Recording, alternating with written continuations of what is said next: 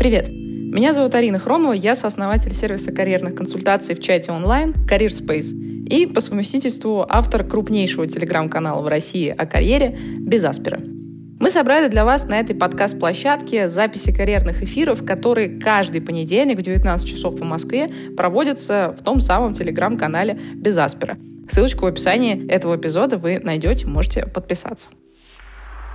Каждый карьерный эфир — это ответы на вопросы про работу и карьеру от наших подписчиков. Чтобы я ответила, кстати, на ваш вопрос, заполните короткую форму в описании этого эпизода, и, возможно, уже в следующем эфире вы услышите на него ответ.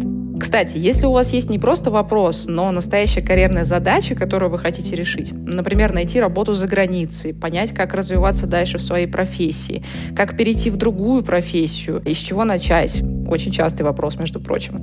Да или просто вы хотите составить классное резюме или научиться писать сопроводительные письма. Приходите к нам в нашу карьерную поддержку от Career Space, мы со всеми этими вопросами и многими другими вам поможем. Кстати, целый месяц карьерной поддержки будет стоить 7990 рублей по специальному промокоду «Подкаст». А для сравнения, один час карьерного консультанта в среднем по Москве стоит от 5 до 10 тысяч рублей. А здесь с вами будет работать команда экспертов на протяжении целого месяца. В общем, все ссылочки на все вы найдете в описании эпизода. А теперь погнали к вопросам. Первый вопрос от Дмитрия, добрый день. Выражаю вам, Ярослава, огромную благодарность за ваш труд. Спасибо большое. Теперь вопрос. Планирую взять отпуск на основной работе и пойти поучиться в одной из топовых агентств недвижимости в Санкт-Петербурге. Первый этап собеседования пройден. Опыта в риэлторстве нет, однако наслышан, что ребята хорошо зарабатывают на комиссии за продажу квартиры, хорошо себя чувствуют. Насколько целесообразен переход в брокеры по недвижимости, действительно ли там можно заработать?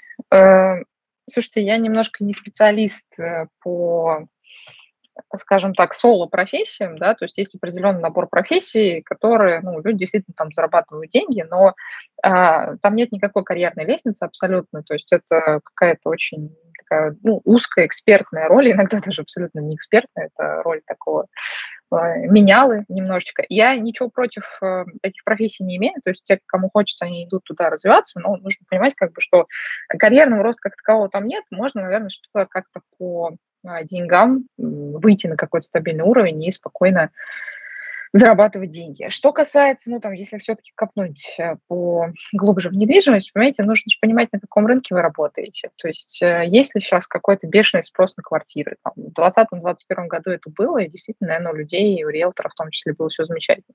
Что со спросом сейчас, я не знаю, я не очень глубоко изучала этот рынок, но вам точно надо будет это изучить. А, второй момент – есть разница все-таки между риэлтором и брокером, да, кого конкретно вы имеете в виду, потому что риэлтор – это тот человек, который работает с жилой недвижимостью, а брокер – это тот, который работает с коммерческой недвижимостью. Соответственно, в какое из направлений вы пойдете, от этого тоже, скорее всего, будет зависеть ваш заработок. Третий момент. Вот эти все ребята, которые говорят, что они хорошо зарабатывают, ну, это все прекрасно. Вопрос, э, ну, как бы вы, же понимаете, что есть низкие и высокие сезоны. И в сезоны, когда низкие, у вас нет никакого заработка абсолютно. В высокие сезоны, если вы умеете хорошо работать, ну, наверное, вы что-то заработаете, распределите это потом там, по году и сможете посчитать, сколько вы примерно в месяц зарабатываете. Вот. А, так как, опять же, повторюсь, это не, не очень как бы карьероориентированное направление в целом, то есть там никуда высоко не вырастете, просто некуда расти, а, кроме как, не знаю, свое какое-то агентство сделать. Я думаю, что детальнее просто нет смысла здесь останавливаться. Едем дальше. Так, следующий вопрос. От Тани. Привет, большое спасибо за ваш эфир. Подскажите, пожалуйста, знаете ли вы хорошие финтех слэш FMCG компании, которые предоставляют HR-удаленку? Ну, во-первых, все очень быстро меняется, и та компания, которая вчера предоставляла удаленку, сегодня ее уже может не предоставлять, это первое. А второе, а огромное количество компаний, в принципе, не готовы давать HR никакую удаленку, потому что ну, есть определенные позиции в компаниях, которые не предполагают удаленную работу. HR в большинстве случаев одна из них. Ну, особенно если мы говорим про какого-то дженералиста, который отвечает и за рекрутмент, и за AT&D, и там еще за что-нибудь. То есть, например, исключительно рекрутеров на удаленке, да, я таких видела. И то их чаще всего хотят все-таки иметь э, в офисе. Каких-нибудь TND-шников на удаленке я вообще не видела, это очень, очень сложно. Более того, одна из задач вообще HR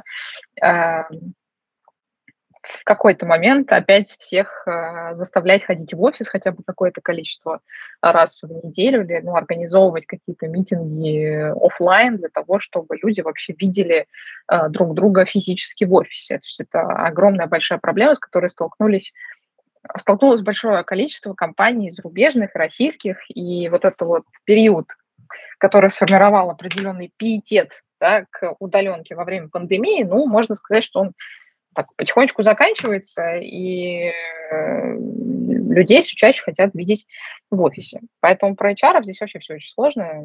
Я вообще таких вакансий практически не видела. Не то, что уж там в каких-нибудь финтех слэш FMCG. Пред, предполагая, что в каких-нибудь компаниях а-ля криптовалюты, да, что можно с натяжкой отнести к финтеху.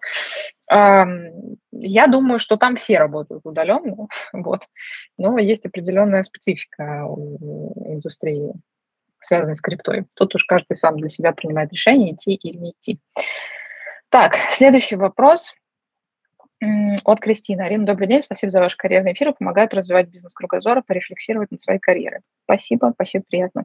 Два года опыта в бренд-менеджменте в международной FMCG-компании на рынке РФ. Не лидерская компания, а штатная позиция. Хочу остаться в маркетинге, но попробовать другой отрасли не в FMCG. Куда бы посоветовали идти с таким бэкграундом?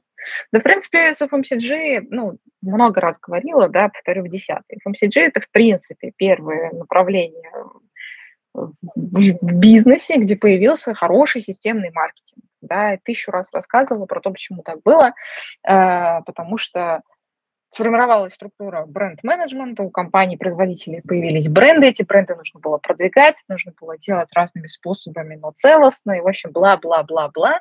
А, один из самых старых э, как бы, индустрий, где, где, в принципе, есть маркетинг, это, безусловно, FMCG.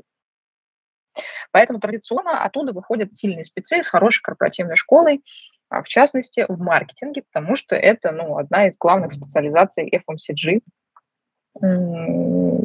как, как отрасли.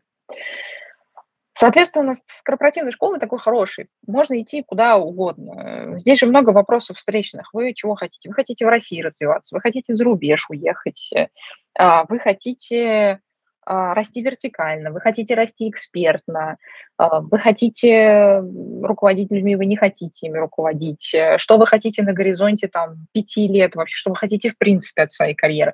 Вот в зависимости от огромного количества ответов на эти вопросы а, уже можно делать какие-то предположения, куда, куда, куда бы я могла бы советовать идти. Э, вот так вот просто куда пойти из FMCG, да куда угодно глобально. Вот, нужна немножко конкретика, наверное. Следующий вопрос от Аллы. Добрый день. Слышала, что российские работодатели в последнее время более склонны рассматривать возрастных кандидатов. Видите ли вы такой тренд? У меня топовое образование, богатый опыт в консалтинге, на руководящих позициях, стратегии, маркетинге, инвестиционном анализе. На последние три года я взяла паузу, не работала, и мне 48 лет. Востребован ли у работодателя такой профиль? Если да, э, на какого типа позициях? Ну, ничего не могу сказать про тренд, потому что э, тренды, наверное, появляются тогда, когда э, что-то устаканилось, да, и уже устаканилось, и от этого можно следить какой-то тренд. У нас за последний, не там, год уж точно все скачет э, э, снизу вверх постоянно. Предположу, что есть какая-то временная история с тем, что много а, молодых людей, а, согласно статистике, да, молодые у нас, согласно российским меркам официальным, это люди до 35 лет, вот, в общем, когорта людей там с 20 до 35, многие из них уехали. Соответственно, на российском рынке, ну, появился в каких-то направлениях, очевидно, дефицит людей. И я предполагаю, что начали а, заполнять этот дефицит, в том числе людьми постарше, которых там до 2022 года, возможно, брали неохотно на работу. Вот, опять же, все очень сильно зависит от профессии, ну, очень сильно. А, и все очень сильно зависит от индустрии, от компании. Зависит от среднего там, возраста людей в компании. То есть, если там средний возраст людей 22 года, ну, наверное, не будут брать человека, которому 50, только если это там а, не бухгалтерия, потому что традиционно так сложилось, что в бухгалтерии достаточно часто, как в экспертном направлении, работают люди, ну, там, за 50 спокойно. Вот, поэтому все очень сильно зависит от э, компании, про которую мы с вами говорим, и от отрасли, про которую мы с вами говорим. Еще сюда стоит добавить, что, очевидно, у топ-менеджеров, которые достигли каких-то высот в своей карьере, у них возрастной вот этот вот а, потолок, он чуть выше.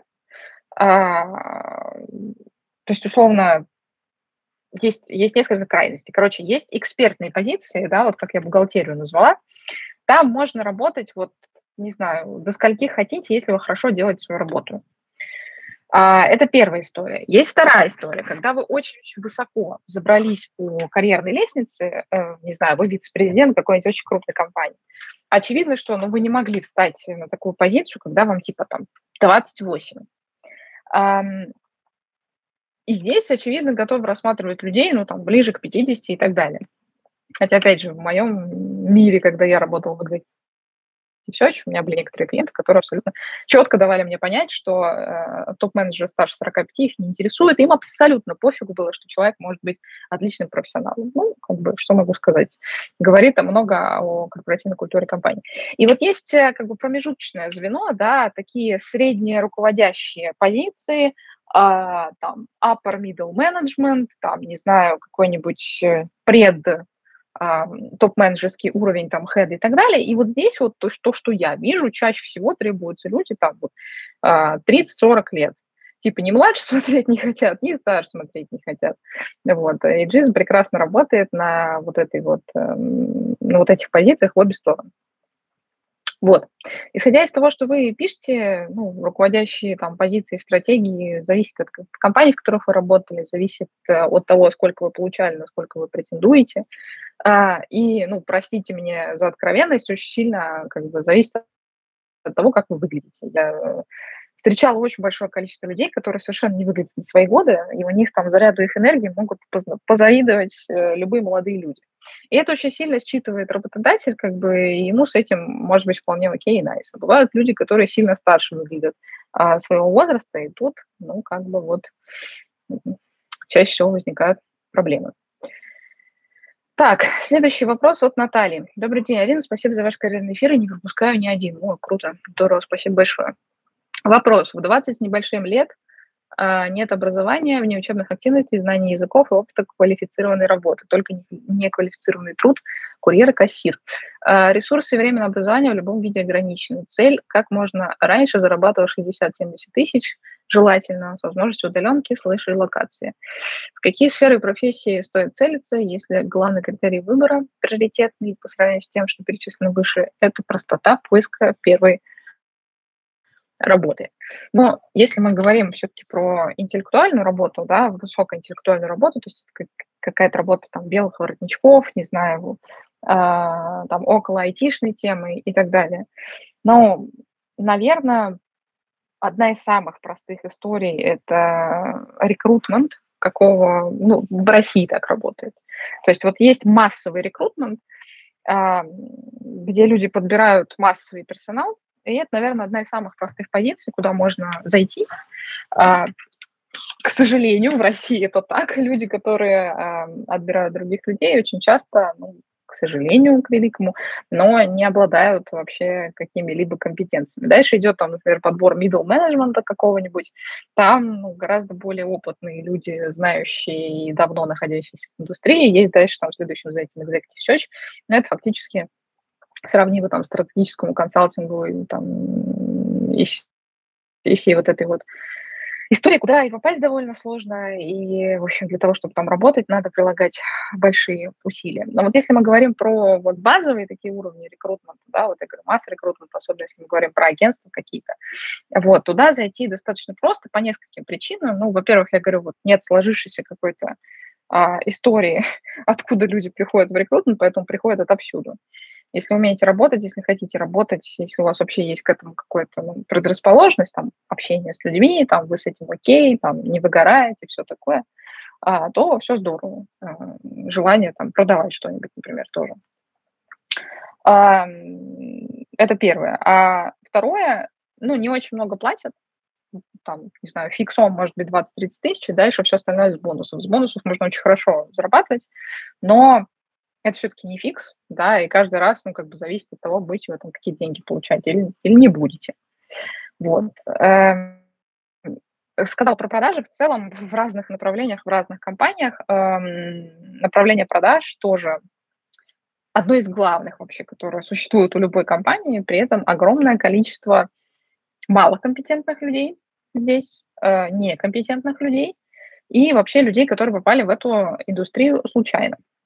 Если вы на фоне этих людей хорошо выделяетесь, хорошо делаете свою работу, продаете реально продукт и разбираетесь в том продукте, который вы продаете, то вы будете на голову выше всех остальных, и в продажах тоже можно очень сильно как бы и хорошо зарабатывать.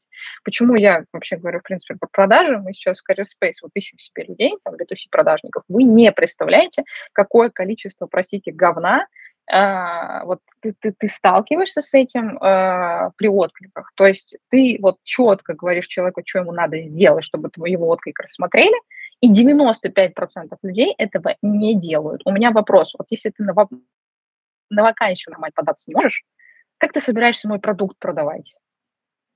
И 95% рынка ведут себя вот таким образом. Если вы просто не будете вести себя вот так, будете там нормально взаимодействовать сначала с работодателем, а потом, а, не знаю, с клиентом, да, если вы идете в продажу, вы просто будете зарабатывать астрономические суммы, потому что найти нормального продажника, который нормально общается, который нормально формулирует свои мысли, вот, например, то, что вы сейчас сформулировали как вопрос, отлично сформулировано, это, ну, это вообще из ряда фантастики. А, я пока что вот из тех откликов, что нам приходили, а их приходило там уже очень сложно, что там, 50-60, это какой-то трэш, это какой-то кошмар. Вот. Я в шоке, Э, от того, как люди хотят зарабатывать, там, типа, не знаю, 100, 150, 200 тысяч, и насколько они отвратительно коммуницируют, будучи при этом продажниками. Занавес. Следующий вопрос от Кати. Есть большое желание переехать с семьей в США или Канаду. Ваше мнение э, имеет смысл? Ваше мнение. Имеет смысл сейчас искать работу там? 10 лет в бренд маркетинге в топ-международных FMCG-компаниях старший бренд-менеджер, пробовали откликаться на вакансию уже в течение нескольких месяцев, но все rejected. Есть сейчас кейсы, чтобы нанимали из России такого плана специалистов не IT и так далее. И, возможно, вы подскажете, есть какой-либо сервис типа HeadHunter, чтобы не заполнять каждую компанию по часу, резюме у них на сайте, и Indeed и прочее перекидывают на сайт каждой компании, и там все заново заполнять приходится. Но давайте начнем вот с последнего вопроса. Кстати, на всякий случай, да, тут много новеньких, я еще раз продублирую информацию. Э, я не отвечаю на вопросы э, в течение эфира, я отвечаю на вопросы, э, которые присланы мне были заранее, поэтому тянуть руку в, в эфире смысла нет, я не отвечу на эти вопросы, мне не хватит на это времени. Вот, все вопросы, на которые я сейчас отвечаю, это все вопросы, которые были заданы заранее через форму в канале я это делаю каждый понедельник. Каждый понедельник у вас есть возможность задать вопрос в письменном виде, а потом попасть на эфир. Так, возвращаясь к вопросу. Начнем с конца. А, значит, во-первых, э, между российским поиском работы и, там, например, поиском работы в США есть большая разница в том, что у нас действительно очень многие пользуются HeadHunter, а, как монополистом, или, например, даже у нас там, на Career Space большое количество вакансий, которые нет на HeadHunter, но есть отдельные вакансии, которые подвязаны с HeadHunter, и вы, например, можете, откликаясь через нас, э, автоматически откликаться на HeadHunter. То есть нам все равно приходится взаимодействовать там отчасти с нашим конкурентом, просто потому что он монополист. А в США, например, с этим проблем меньше. А, я имею в виду, что монополистов как таковых их э, нету. И там работает немножко другая система. Там, в отличие от российских компаний, э, компании сначала публикуют вакансию у себя на сайте, и потом у себя на сайте ходят и смотрят, кто к ним откликнулся. А, там джоб-борды э, выполняют роль как раз-таки сборной солянки. Они вам в одном месте собирают все ваши отклики, а дальше вы идете откликаться. О, в одном месте собирают все вакансии, а дальше вы идете откликаться уже на сайт самой компании. Вы ничего с этим не сделаете. Так работает система. И ну, она работает э, не просто так, таким образом, потому что компаний намного больше, а, им всем удобнее осматривать отклики у себя на сайте, у себя во внутренней CRM-системе, нежели идти куда-то там и отсматривать э, огромное количество откликов на кучу разных джоб-бордов. Конечно, им это удобнее делать у себя и вести всех своих людей, э, потенциальных кандидатов к себе на сайт. Поэтому ничего вы с этим не сделаете. Это поиск работы в США – это жесть, это очень трудно, а, это адски трудно, вот. Но, к сожалению, вы ничего с этим не поделаете, это факт. Что касается отклика, я не видела ситуаций, сейчас, по крайней мере, когда, ну, у нас карьерной поддержке таких историй не было, когда чувака из России или там девушку звали в США э, на удаленную работу, при этом этот человек продолжает работать в России, ну, нет, такого не будет, скорее всего. Ну, просто текущая ситуация политическая в том числе это не позволяет. Огромное количество разной бюрократии, которые не позволят вам это сделать, получать деньги от американской компании. Вам, ну, как бы и США не хотят с этим связываться, и Россия не будет этого делать. А, вот, что касается, если это не удаленная работа, а переезд, то никто, конечно, не хочет никого перевозить. Я прекрасно могу понять эти компании. Все хотят людей, а, у которых есть виза, по которой они могут работать. Если у вас нет визы, то, ну, да, скорее всего, вы не переедете. Вот. Рынок США, он, в принципе, он безумно конкурентный. То есть, э, помимо того, что туда рвутся сейчас большое количество там, русскоязычной аудитории, э, туда всегда рвались и будут рваться э, все китайцы, все люди из Индии и Юго-Восточной Азии, и конкуренция бешеная. Ну, то есть конкурировать безумно сложно. Плюс не забывайте о нейтивах, которые вообще прекрасно говорят по-английски, гораздо лучше, чем там, любой другой представитель другой страны. Вот, они понимают, как эта система работает, у них намного более прокачанные софт-скиллы и так далее.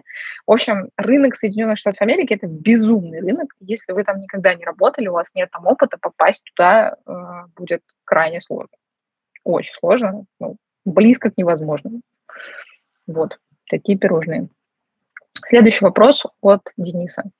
Привет, Арина, спасибо большое за посты и эфиры, всегда узнаем много интересного. Такой вопрос. Моя долгосрочная карьерная цель – это построение своего бизнеса, поэтому на нынешнюю работу стараюсь смотреть в том числе через призму получения полезного для бизнеса опыта. Есть вариант попробовать себя в роли тимлида, бэк-офис команды 10 человек в крупном банке, где сейчас работаю бизнес-аналитиком. Насколько будет полезен такой опыт для ведения своего дела – и будет ли а, это управление людьми, что вроде бы очень релевантно, но со стороны такая работа в крупном корпорате как будто бы на 70% состоит из скучной или бесполезной бюрократии и чайка менеджмента. Непонятно, стоит ли оно того. Вообще, давайте так скажу. А, так как я как бы много работала с топ-менеджерами, а, там, в 2014-2018 годах, я могу сказать сто процентов, что очень многое количество топ-менеджеров хочет в конечном итоге уйти с наемной работы и сделать что-то свое. Проблема в том, что процентов у двух-трех в лучшем случае это получается. Почему так? Потому что когда ты работаешь на наемной работе, ты очень многие вещи недооцениваешь. Ты недооцениваешь, что тебе там, зарплата приходит два раза в месяц на карточку на твою а ты смотришь на это как на собой собой разумеющееся. Ты не паришься о таких вещах, что тебе нужно продавать себя, потому что тебя продает сама компания, которая выстраивала там 20 лет условно свои имя на рынке.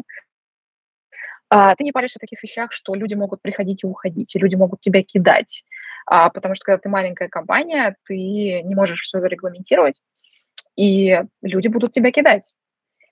Ты не можешь э, там предугадать, что у тебя, не знаю, может быть большой красовый под, под, прорыв, подрыв, э, разрыв, все что, все что угодно со словом рыв сюда подходит. Э, и вот эти вот все мелочи, э, и корпорация к ним, к сожалению или к счастью, я не знаю, никак не подготовит. То есть э, сколькими бы людьми ты не управлял, не знаю, чего бы ты там в большом банке не делал, это, это никак не поможет тебе с созданием собственного бизнеса. Вот вообще. Вот, вот 158 тысяч процентов тебе даю на это. Потому что для того, чтобы понять, что такое свой бизнес, э, нужно в параллели своей обычной корпоративной работе попробовать запустить какой-нибудь маленький проект. Под этот маленький проект а, набрать команду, а, заплатить этой команде денег, а, предварительно найти клиента, которому вы этот проект э, ну, продадите, научиться принимать за этот проект деньги, Э, и не просто на карточку физлица, а прям ну, нормальным образом, то есть пройти всю вот эту вот историю с бухгалтерией, хотя бы простейшей бухгалтерии на ИП. И вот когда, когда ты вот это начнешь делать, ты поймешь, какое количество вещей, а, ты, ты просто об этом не знал. Ну, то есть это было невозможно предугадать, потому что ну, в работе в найме это просто никак нельзя было пощупать. Вот, и когда ты вот это вот пройдешь в параллели со своей э, основной корпоративной, хорошей, стабильной работой, ты до конца поймешь, а нужно ли вообще тебе туда идти. Потому что большое количество людей, которые пробуют что-то э, делать свое, э, находясь там на текущей работе, понимают, что у них все в жизни хорошо, и им туда не надо. Вот, но они при этом остаются в безопасности, потому что уходить делать свой бизнес, э, полностью из найма, и вот так вот все, у меня начинается новая жизнь, вообще никому в жизни никогда не советую. Это худшее, что вы можете сделать, никогда так не делайте. А если, тем более, у вас нет опыта, это все, это гиблое дело там в 99,9%. Вот, никогда так не делайте. Поэтому суммируя как бы по вот э, твоему вопросу, блин, я вообще не верю, что хоть какой-то опыт в корпорации может быть релевантен. Тому, что будет происходить у тебя в очень-очень маленьком бизнесе. Это вообще по-другому работает. Там нужны вообще другие компетенции. И то, что ты управляешь там большой командой в корпорации, тебе вот тут вот в твоем маленьком там деле нужно будет управлять двумя людьми, но они будут совершенно другими вещами заниматься, и у тебя будут совершенно другие с ними отношения, и бить палкой их, как их бьет корпорация, какими-нибудь документами, договорами, там еще что-то, ты не сможешь. Тебе нужно по-другому научиться будет привлекать людей, удерживать их, взаимодействовать с ними, как бы вообще вести себя по-другому. Поэтому, честно, я не вижу вообще никакой пользы в, в принципе ни в какой корпорации, а, только если ты не работаешь э, каким-нибудь продуктовым аналитиком в каком-нибудь сильно быстро растущем стартапе, тогда да, тогда если ты уйдешь делать свой IT-продукт, многое из того, что ты делал э, в стартапе, в своем в этом вот нестабильном, да, работая при этом как бы в найме, это не твой стартап, возможно, тебе э, потом понадобится в своем собственном продукте. Тоже это далеко не все твои проблемы решит, то есть, точнее, большую половину их не решит точно, но ты хотя бы как-то будешь к этому готов. Так, следующий вопрос от э, Валерии. Здравствуйте, работаю инженером в компании, связанной с нефтяной промышленностью. Первое место работы. Думаю о получении дополнительного образования, слэш получению новых навыков, но не знаю, стоит ли развиваться в этой сфере или искать другую. Насколько перспективна сфера нефтегаза в мире и в России, можно ли релацироваться работой в этой сфере? Спасибо. Давайте опять с конца начнем. Э, релацироваться сложно, сложно, долго, трудно. А, не самая лучшая индустрия, мягко говоря, для релокации. Если вы сейчас джуниор-специалист, вы вообще думаете о своей карьере и дальнейшей релокации, это точно не лучший вариант. Это сложно.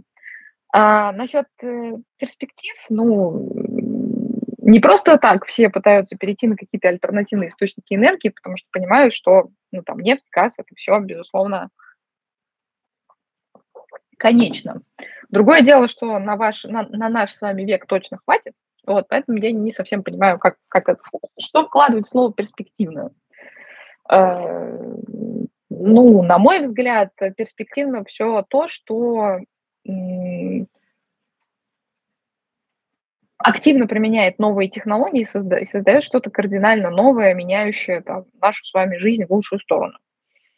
А нефть и газ качают уже какое там второе столетие второе столетие как минимум. И глобально в этой сфере, на мой взгляд, ну, ничего не, не изменилось. То есть, ну, конечно, там используют технологии, теперь мы там не ходим с ушком и не слушаем там, да, где у нас э, может быть месторождение нефти, у нас для этого есть там технологии и все такое, но глобально как качали нефть, так и качаем. Ну, то есть ничего там как бы сверхъестественного.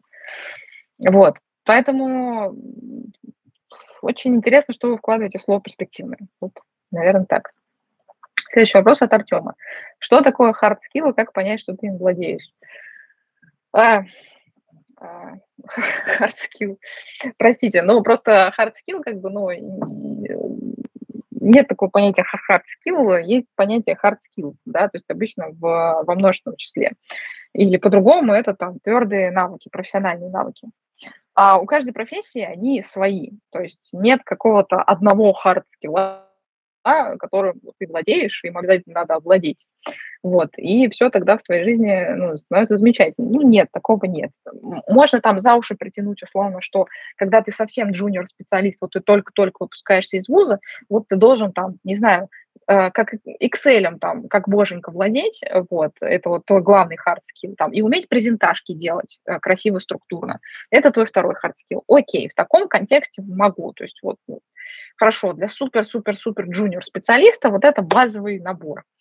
Но э, глобально, конечно, для каждой профессии набор hard skill ов, он свой. Для аналитиков свой, э, для там продуктов свой, для дизайнеров свой, там, для бизнес-аналитиков свой и так далее и тому подобное. Там, для инженеров пятый, десятый, двенадцатый. Все в этом духе. Но глобально hard skills – это те навыки, вот, которые помогают вам прям делать ручками вашу работу. А soft навыки – это те навыки, которые помогают вам там, взаимодействовать с людьми, а, там, выстраивать отношения, а, доносить свои мысли, а, аргументировать свою точку зрения. Хард-навыки – это все то, что вот можно прям потрогать фактически. Вот дай тебе там Excel, вот ты в ней что нибудь делаешь. Там, дай тебе питон, вот ты там питон не находишь. Вот. А, следующий вопрос от Марии. Насколько часто а, нормально менять работу студенту? Как относится работодатель к поиску себя во время учебы? Работодатели к студентам относятся э, как студент э, ко всему остальному, кажется, вот, э, в период, когда он учится. То есть очень, ну так, очень легко, я бы сказала. То есть работодатели не особо верят в студентов, потому что у студентов постоянно какие-то сессии, еще чего-то, еще как-то. Ну, то есть более серьезно к ним начинают относиться там на старших курсах, на младших даже брать особо не хотят, потому что проблем больше, чем толку. Вот. Мало того, что всему обучить надо с нуля, абсолютно с нуля, так еще и постоянно какие-то проблемы. Вот. Поэтому пока вы там студент, не знаю, второго, третьего курса, работодателям, в общем-то, глобально пофигу, что вы там, где, как меняли, еще что-то. Они, они не очень серьезно к вам относятся. Вот. А, наконец, обучение, да, когда у вас там много разных стажировок, вы же можете тоже почистить что-то. То есть вы могли там, не знаю, сходить на 10 стажировок, допустим, просто почистить из них 5, и вот у вас не 10 мест работы в резюме, а 5. Вот. Или там не 5, а 3. Если вы боитесь вопросов каких-то о том, а почему вы так часто меняли работу. Вот. Но опять же, повторюсь, что со студентами, с джуниор-специалистами это ерунда, это мало кому важно. На самом деле вы вольны себя искать. Вопросы начинаются к людям, которые ну, уже работают, у них уже есть какой-то там трек-рекорд, э, там, профессиональный бэкграунд, и вот тут вот э, люди, которые там скачут с одного места на другое, там, типа, не знаю, меньше года проработали, поскакали, поскакали, поскакали. Ну, я таких людей не нанимаю принципиально.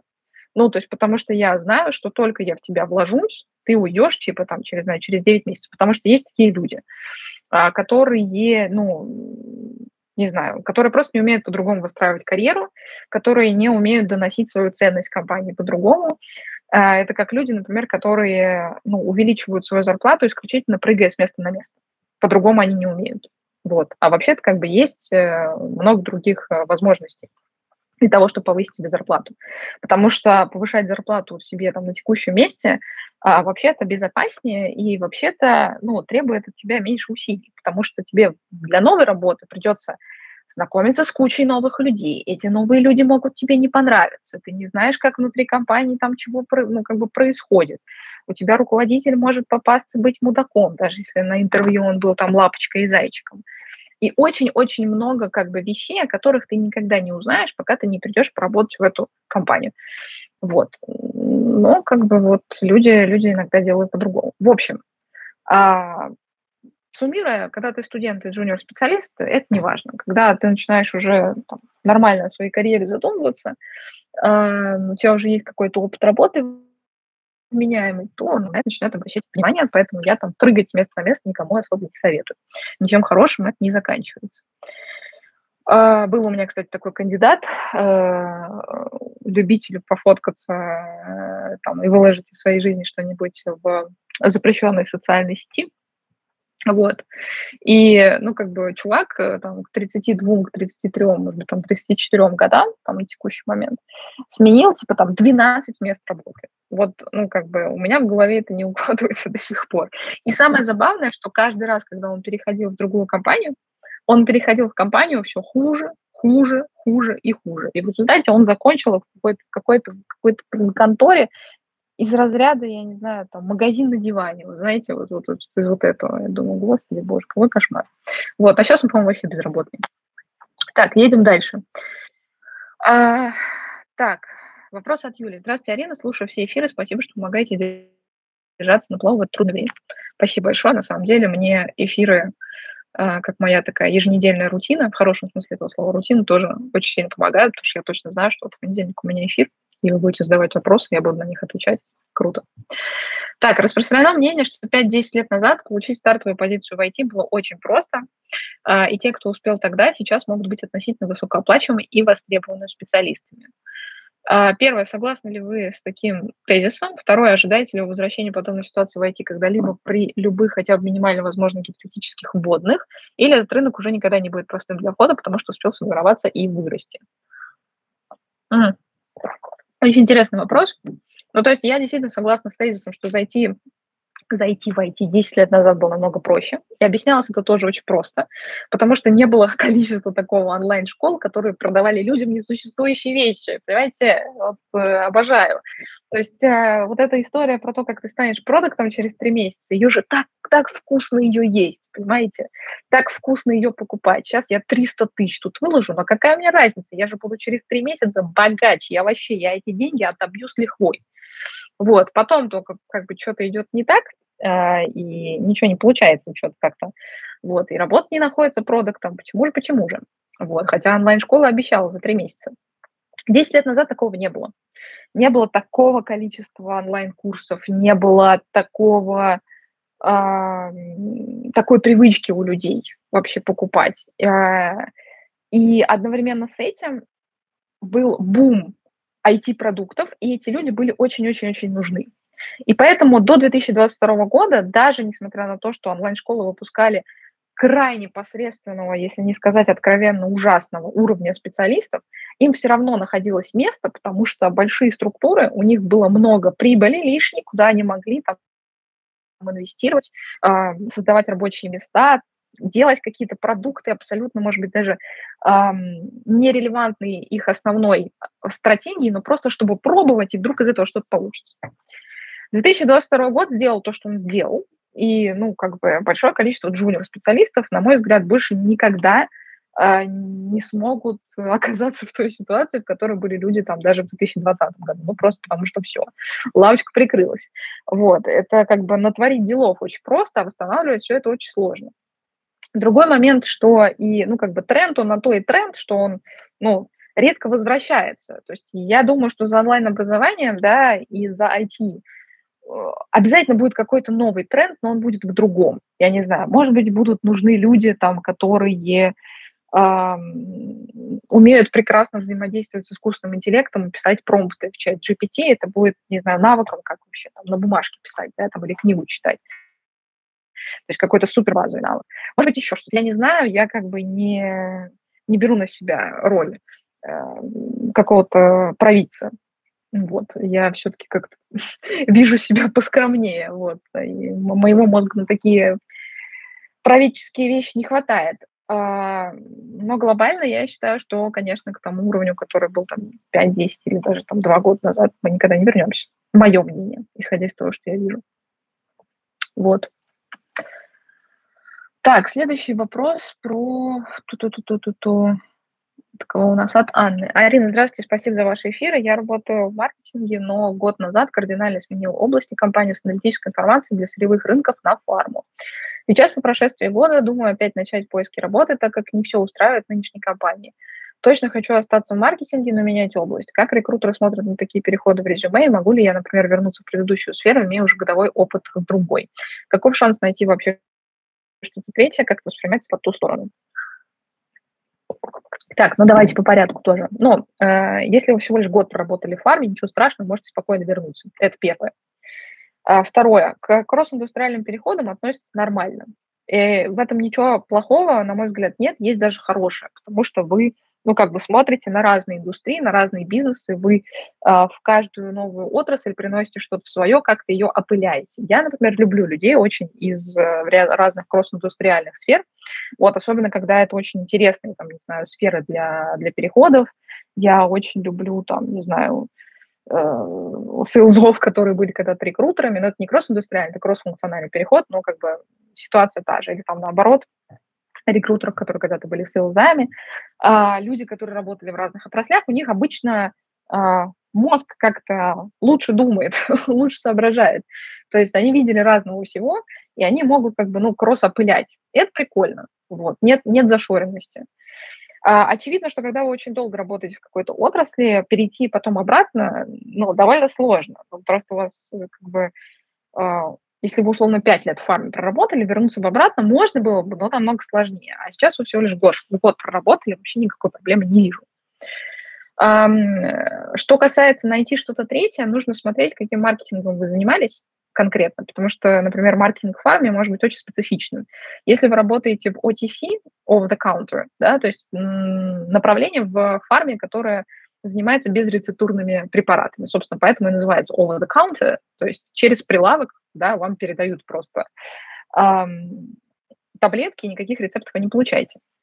Другое дело RX, да, то есть это вся рецептурная медицина, иногда очень такая жесткая, сложная рецептурная медицина, а, не знаю, какой-нибудь там онкологические заболевания, еще что-то. Там вообще маркетинга такового нет. Там весь маркетинг заключается в а, распределении ну, там, не знаю, где-то в распределении блага, где-то там в откровенных, э, простите меня, там каких-то откатах, э, взятках и так далее, врачебному сообществу, ну, как бы все, кто работает в фарме, это знают, а, и все в этом роде. Ну, то есть маркетинг, видите, он очень разный бывает, поэтому надо, надо смотреть, что конкретно вы делали, чтобы сказать, можно ли что-то третье. Может быть, можно. Следующий вопрос э, от Элины. Так, да, от Элины. Скажите, пожалуйста, актуально ли на период обучения на бэкэнд-разработчика Python трудоустроиться в финтех-компанию на позицию инженера внедрения? Лоу-код платформу. Учиться минимум полгода, а хочется актуальности и заработка, плюс тут прямая работа с бизнес-логикой.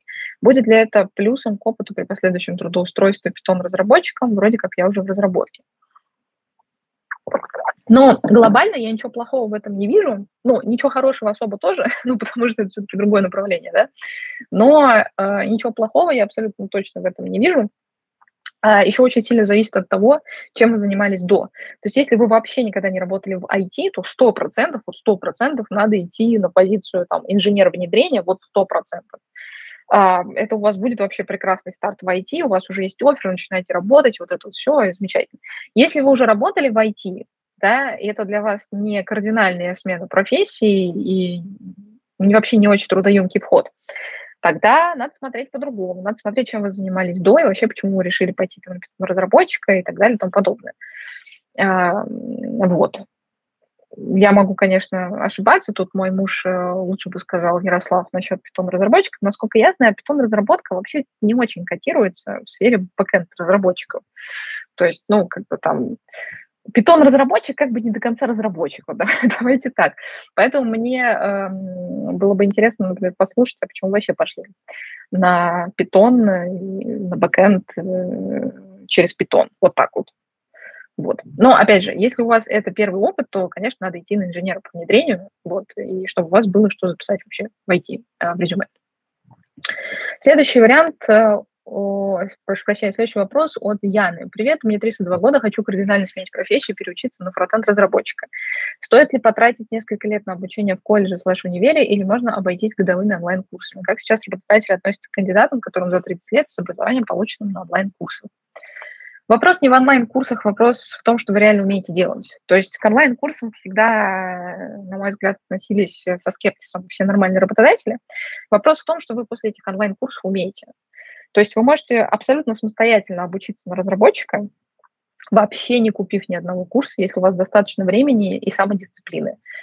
А, потому что вас на первом же тестовом вам скажут что-то сделать, на первом же тестовом будет понятно, умеете вы что-то делать или нет. И неважно, учились вы в какой-то онлайн-школе или, не, или вы учились самостоятельно, неважно, что у вас там стоит в резюме. Когда вы кардинально меняете профессию, Единственное, что имеет э, вес, это то, что вы реально умеете делать, ну и, конечно, какой-то опыт работы в этой сфере, если он у вас уже где-то был, на каких-то проектах, э, на каких-то там, я не знаю, каких-то агентствах, там, не знаю, у каких-нибудь друзей, еще что-то. То есть реальный опыт работы по новой профессии и то, как вы выполняете тестовые и вообще как бы говорите на техническом интервью, это единственное, что значит. Все остальное ничего не значит. Вы можете без онлайн-образования самостоятельно все это сделать и найти работу. А можете пройти кучу онлайн-курсов и в результате, ну, как бы, э, не найти работу. Вот. Вот и все. Что касается как бы 32 лет, э, ничего крамольного в этом нет. Ничего страшного я в этом не вижу. Это все-таки там, ну, не 55 и не 45 даже. Это вполне себе ок. Да, это будет чуть посложнее, чем если вам было 25, но ничего страшного, с этим спокойно можно жить и работать. Так, эм, вопрос от Елизаветы. Выкладываете ли вы вакансии компаний? Я HR металлоторгующей компании, ищу сотрудников. Также интересует вопрос, где сейчас искать сотрудников, в каких сайтах, в каких группах, в Телеграме. Как мне кажется, ХХ уже не так актуален, как раньше. Спасибо. Ну, Начну с того, что я сооснователь Career Space, да, Career Space изначально вообще был э, джоб-бордом. И потом у нас отдельно отпочковалась там карьерная поддержка, много всяких образовательных направлений э, карьерных и так далее. Но вообще изначально как бы Career Space был и есть э, площадка для поиска работы. Поэтому к нам приходят лучшие работодатели, размещают у нас вакансии. А, я не знаю, кого именно вы ищете в металлоторгующую компанию, а, потому что мы большей частью специализируемся на белых воротничках. Вот. Э, у нас есть позиции, например, в которых мы не очень хороши, и мы откровенно об этом говорим. Вот, например, там кого-нибудь человека в колл-центр, да, а, приходить искать к нам не надо, там HeadHunter это отлично закрывает.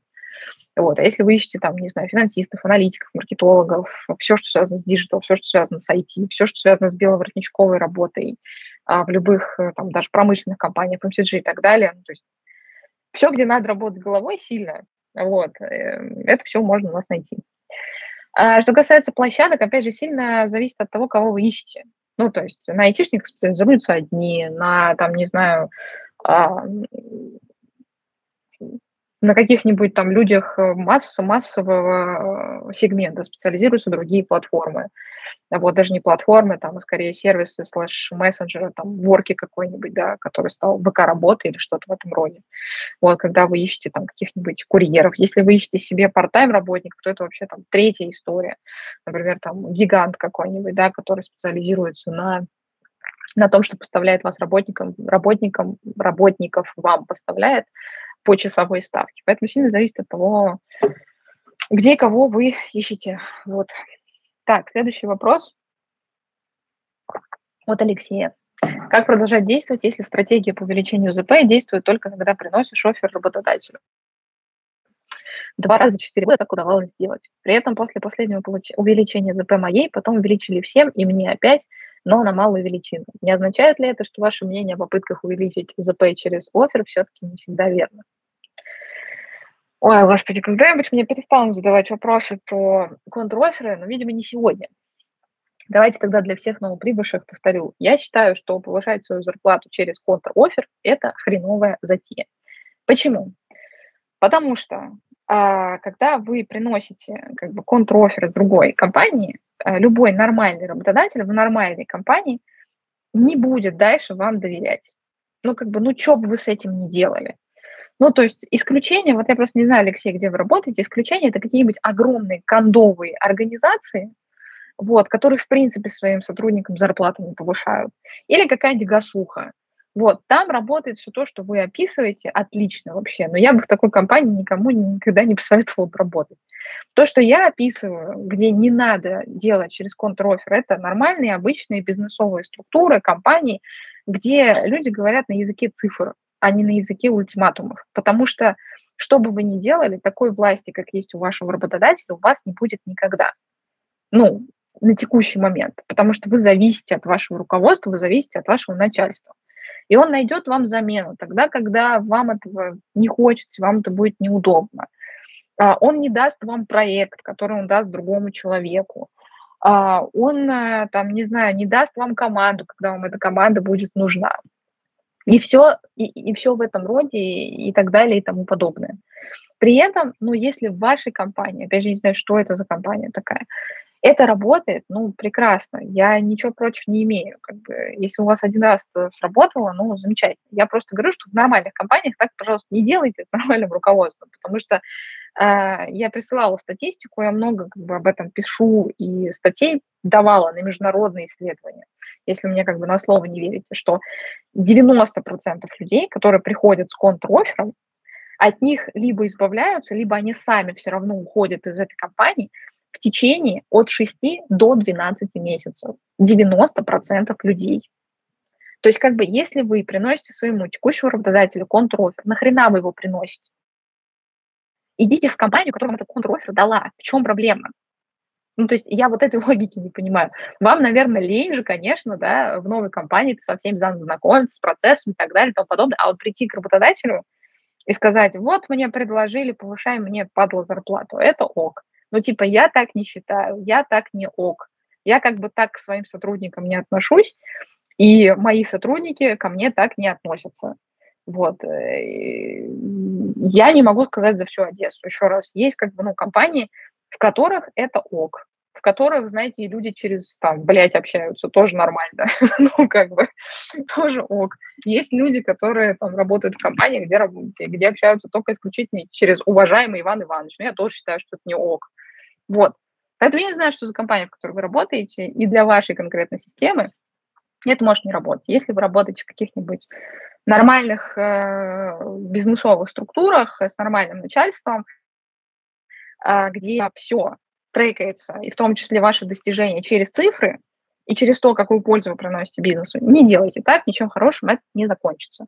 Особенно если вы хотите куда-то дорасти вообще по жизни, вот, лучше так не делать. Следующий вопрос э, от Юлии. Здравствуйте, расскажите, пожалуйста, возможности для психолога начать карьеру с нуля в сфере UX Research в России. Как будет развиваться эта сфера? Да, как, в общем-то, небольшая разница для психолога или еще для кого-то. А, речь идет о кардинальной смене профессии. Вот. А, интересно, почему вы смотрите в UX Research? Вот, вот это мне интересно. Потому что глобально я, я считаю, что это не очень развитая в истории, история в России, и вряд ли она в ближайшее время разовьется. Я понимаю про UX-дизайн, потому что это уже ну, какая-то сформированная история. Но вот UX Research и UX-исследование – это очень узкая тема в России. Я не вижу там достаточного количества вакансий, я не вижу там э, достаточного количества, ну, вообще потенциала для, для роста этого направления на рынке. Ну вот, поэтому, ну, ничего не могу сказать про развитие этой сферы. Я просто не вижу никаких э, огромных предзнаменований для роста этой сферы. Вот и все. Она очень узкая в России. Так, э, Следующий вопрос от Андрея. Мне хочется получить совет по вариантам развития карьеры. Их несколько, исходя из моего опыта, интересов и желания поучиться. На вашей, на вашей поддержке вы учитываете цели по учебе при составлении карьерного плана, оцениваете, что кандидат надо прокачать, если он скинет желаемые вакансии, на которые желает претендовать после учебы. Какой вариант карьерной поддержки мне рекомендуете выбрать? У нас есть два варианта. Первое – это стратегия, и второе – это полноценная карьерная поддержка. Стратегия – это с вами работают недели, вам расписывают исключительно ваши карьерные возможные э, планы э, на жизнь, исходя из, из тех навыков, которые у вас есть вот прямо сейчас. Вот из того, что вы умеете прямо сейчас, вот из этой точки мы и будем двигаться. Вот, э, куда вы можете прийти, что вы можете сделать. Полноценная карьерная поддержка включает в себя, безусловно, этап стратегии, это то, с чего мы начинаем, и дальше человек выбирает один из этих вариантов, и мы по этому варианту начинаем уже искать работу, доделывать резюме, писать сопроводительные, откликаться на вакансии, ходить на интервью и так далее и тому подобное. Вот. Если вы не знаете вообще, куда вы хотите развиваться, ну, сходите сначала на стратегию. После стратегии, если вы хотите продолжить, у вас будет возможность продолжить это на, ну, как бы на обычный формат карьерной поддержки. Вот и все. Глобально у нас абсолютно вся карьерная поддержка, раз уж вы спросили, работает по главному принципу. Этот принцип заключается, что если нет стратегии, то все остальное не имеет смысла. То есть если мы с вами изначально не понимаем, куда мы хотим прийти, а самое главное, иногда клиент не понимает, а, что он не может куда-то прийти. Это тоже так бывает. Вот. Ты не хочешь его обидеть, ты пытаешься ему как-то это показать, рассказать, что нельзя а, стать продукт-менеджером за один месяц, пройдя курс. Вот. Или нельзя релацироваться юристом в Соединенные Штаты Америки без знания английского языка. Да? Вообще юристам нельзя релацироваться в США, но без знания английского языка еще посложнее будет. Вот, а, ну, как бы, запросов таких огромное количество. Мы были бы счастливы быть как бы волшебниками изумрудного города и исполнять любые желания, но мы не можем. Поэтому мы отталкиваемся от того, что у человека есть сейчас. И разработав с ним стратегию, сказав, что вот смотри, у тебя есть вариант раз, вариант два, вариант три. Вот, у каждого из этих вариантов есть риски. Раз, два, три, четыре, пять, раз, два, три, раз, два, три какой вариант выбираешь. Дальше человек выбирает, и мы по этому варианту с ним идем работать. Мы можем высказать какое-то там наше мнение, куда бы мы смотрели прицельнее, но принять за человека решение мы не можем. Вот. На этом основывается вся наша карьерная поддержка. Сначала стратегия, потом все остальное. Я принципиально не понимаю а, людей, которые идут заказывать куда-то резюме. А, идут а, готовиться, не знаю, там, э, просто откликаются на какие-то вакансии, а, с подготовленным этим резюме, не понимая, зачем они на это откликаются, что они хотят от этой работы, как они будут ее искать. То есть начинают э, с тактики, и, ну, там, люди им прекрасно впихивают какое-нибудь готовое резюме, например, он купил у нас готовое резюме за 10 тысяч рублей, о, здорово-то, да? А, а что дальше с этим резюме делать, никто не понимает, потому что, ну, как бы из любой точки, в которой сейчас находится человек, может быть несколько вариантов развития. И мы, наверное, единственные на рынке, которые так сильно запариваемся а, о том, чтобы рассказать человеку, что он может, а что не может. Мы за это очень много получаем, между прочим, по лбу, потому что сказать человеку о том, что он может и что не может, ему не всегда нравится. Вот, иногда люди считают, что они всемогущие, они могут все. Потом выходят на рынок, вот, а, ну, узнают, что это не так, и возвращаются, присыпав голову пеплом. Но глобально очень часто ты получаешь там от двух из разряда «да все, это вы неправильно мне это говорите». Ну, как бы окей. Поэтому если вы, ну, в чем-то не уверены, ну, сходите э, с вариант стратегии. Понравится, придете на полноценную карьерную поддержку. Вот и все. Так, следующий вопрос эм, от Юрия. Если на рубежных сайтах компании при отклике на вакансию есть вопрос, нужна ли вам рабочая виза для работы в этой стране, и если ставишь галочку «да, нужна», значит ли это, что в компании существует негласное правило не рассматривать кандидатов, у которых нет рабочей визы? Я не знаю насчет негласного правила, подозреваю, что негласного правила нету, но то, что у вас резко снижаются шансы на поиск работы, ну, точнее, на на то, чтобы попасть на позицию, это точно. Потому что, как я уже говорила на сегодняшнем эфире, ну, очень маленькое количество людей готово, компании, в смысле, готово запариваться на то, чтобы сделать вам визу, перевести, там еще что-то, никому это не нужно. Вот. Поэтому, ну, да, это снижает вашу конверсию в попадание в компанию на позицию. Так, давайте еще пару вопросов и будем закругляться постепенно. А, получила два оффера. Вопрос от Екатерины. Получила два оффера. Разница ЗП 10%. Нравится та компания, где меньше, плюс IT-направление. Как правильно поторговаться с работодателем, если изначально озвучивала вилку, и они взяли минимальный порог? Также пишут по, про премии, а, но нет суммы и конкретных KPI типа хорошо работаешь, будет премия, плохо, то не будет. Но самый простой вариант, о котором я говорила, это одна сумма. Я говорила и продолжаю говорить, видимо, буду говорить, это на испытательный срок одна сумма, после испытательного срока другая. То есть вы договариваетесь на сумму, на испытательный срок вот по вашей нижней границе, а после испытательного срока, там, не знаю, повышение на 20-25% зависит от того, насколько вы договоритесь. Вы таким образом говорите своему работодателю, что я готов разделить с тобой риски, потому что найм для тебя нового человека – это всегда риск, а, а я за это время покажу, как я умею работать. Единственное, что здесь важно зафиксировать, что ну, действительно происходит повышение зарплаты после того, как а, испытательный срок пройден. Это первый вариант. А второй вариант, который, в принципе, не исключает первого, вот тут вот, когда вы, типа, торгуетесь с новым работодателем, вот тут вот можно поприменять небольшие манипуляции. А, ну, хотя это даже не манипуляция, это правда вашей жизни. То есть у вас реально есть офер от другой компании, вы можете сказать, что вот я очень хочу работать у вас в компании, у вас все так круто, все так классно, блин, здорово вообще, вот просто супер класс. Но, а, типа вот, мы чуть чуть немножечко вот э, далеки от моих ожиданий. Вот, мне было бы комфортно, если бы там сумма была, ну вот называйте сумму там, да, плюс 10% э, к этой сумме, или сколько там, плюс 20%, ну сколько вы хотите. И смотрите на реакцию. Да, то есть вы можете спокойно сказать, что вы еще с кем-то общаетесь, это ок, в этом ничего такого нет. То есть не, не надо просто говорить, типа, а мне вот там предложили, а вы вот тут э, скряги, типа, и вообще за мной тут гоняются, что за фигню мне предлагаете. То есть огромное количество кандидатов ведут себя очень аррогантно, как бы высокомерно, это отталкивает.